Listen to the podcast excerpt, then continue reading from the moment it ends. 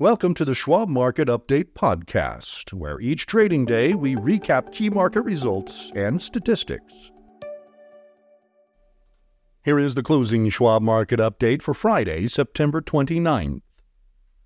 U.S. stocks closed out a weak September with another wobble as high Treasury yields and oil prices took their toll alongside a growing realization that the Federal Reserve's high altitude interest rates could be with us for a while.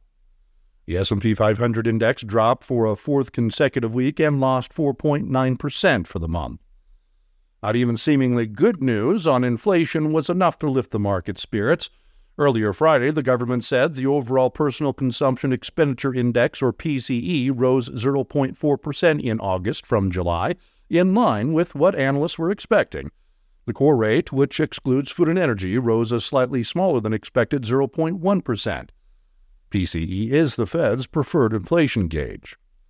The PCE numbers briefly lifted the market, briefly raising hope stocks might be in for another day of gains after Thursday's small bounce, only for the momentum to fade later in the session. Nathan Peterson, Director of Derivatives Analysis at the Schwab Center for Financial Research, says any gains notched in recent sessions were more of a relief rally after a string of down days. The factors that have hurt sentiment in recent recessions, historically high Treasury yields and surging oil prices among them, haven't changed. Selling pressure resumed Friday, and the same bearish dynamics could carry forward into early October, Nate says. Although we are moving into a seasonal period that's historically been bullish for stocks, the bears have a lot of ammunition. Stocks appear fully valued, bond yields and oil prices remain high, and the U.S. dollar is strong. The impending earnings season will be critical to the market's direction the rest of the year and early 2024, he adds. What bulls need is earnings per share growth to justify the next leg up in higher risk assets like equities, so this will be an important earnings season, Nate says. Here is where the major benchmarks ended the S&P 500 index was down 11.65 points or 0.3% at 4288.05, down 0.7% for the week. The Dow Jones Industrial Average was down 158.84 points or 0.5% at 33,507.50, down 1.3% for the week. And the Nasdaq Composite was up 18.05 points or 0.1% at 13,219.32, up slightly for the week, but down 5.8% for the month. The 10 year Treasury note yield was down about a basis point at 4.583%, and Cboe's volatility index, or the VIX, was up 0.18 of a point at 17.52. Energy stocks were among the market's weakest performers as crude oil futures extended a pullback from a rally earlier this week that sent prices to 13 month highs above $93 a barrel. Healthcare and financial sectors were also soft. Regional banks, retailers, and consumer discretionary shares were among the strongest performers. As far as stocks on the move, Anheuser-Busch InBev rose 3.6% after Bank of America upgraded the stock to buy from neutral, citing factors including easing costs of goods sold. Blue Apron shares more than doubled after the meal kit company said it had reached an agreement to be bought by Wonder Group for $13 per share. Chili's restaurant parent Brinker International rose 1.9% after Stifel upgraded the stock to buy from hold, citing hopes for a successful turnaround. Bumble rose 3% after Loop Capital Markets upgraded the stock to buy from hold, citing a strong cash balance and free cash flow generation. Carnival shares fell more than 5% after the cruise operator projected a fourth quarter loss that was even bigger than previous expectations, overshadowing stronger than expected results for the third quarter. Corcept Therapeutics shares fell 17% following reports about patent litigation against Israeli generic drug maker Teva Pharmaceuticals. Teva was down 0.2%. Nike rose 6.7% after the apparel maker reported stronger than expected quarterly earnings, though revenue fell short of forecasts. Texas Roadhouse rose 0.6% after North Coast Research upgraded the restaurant chain's stock to a buy, citing steady customer traffic. Tesla shares rose 1.6% after Canaccord Genuity reiterated a buy rating on the electric vehicle maker's stock, and Walgreens shares rose 6.4% after Bloomberg reported Walgreens is considering Tim Wentworth, a former Cigna executive, as its next CEO.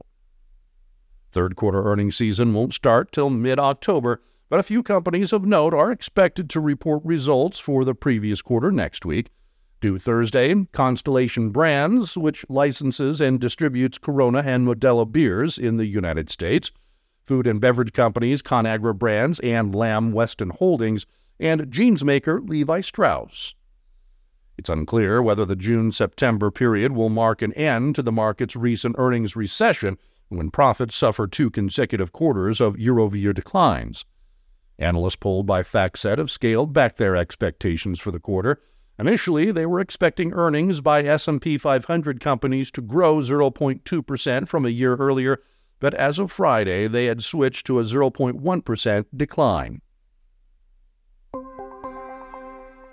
Overall PCE, like other recent inflation numbers, ticked higher in August in part because rising oil prices made gasoline and other fuels more expensive. However, the core rate showed a continued moderation in price pressures. Overall PCE was up 3.5% in August from the same month in 2022, while the core rate was up 3.9% year over year. That's an improvement from the core rate's 4.3% annual rise in July and the first reading under 4% in almost two years. Both numbers were close to analysts' expectations. Colin Martin, a fixed income strategist at the Schwab Center for Financial Research, notes the 0.1% monthly gain in core PCE was the smallest since late 2020. While it's too early to declare victory over inflation, the PCE numbers marked another step in the right direction and were likely welcome news at the Fed, Collins says, adding that market expectations for further Fed rate hikes continued to decline. Financial conditions have tightened recently and should continue to do so as higher for longer Fed policy weighs on the economy and slows lending, he adds. Late Friday, investors were pricing in a 14% probability that the Federal Open Market Committee will raise its benchmark rate from its current 5.25% to 5.50% target range following its October 31st to November 1st meeting, according to the CME FedWatch tool. By comparison, odds were pegged at 19% Thursday and nearly 28% a week ago. Investors were also watching Washington, D.C., as the potential for a government shutdown starting October 1st loomed. Late Friday, House leaders failed to pass a short term spending bill, which appeared to increase the likelihood of a weekend shutdown. A shutdown looks almost certain, but Congress will be in session this weekend and next week trying to resolve issues, says Michael Townsend, Schwab's managing director of legislative and regulatory affairs. A protracted shutdown could create uncertainty, especially if critical economic numbers such as next Friday's employment situation report aren't released as scheduled. This has been the Schwab Market Update Podcast. To stay informed, visit schwab.com slash market update or follow the show for free in your favorite podcasting app. And if you like what you've heard, please consider leaving us a rating or a review. It really helps new listeners find the show. Join us for another update tomorrow.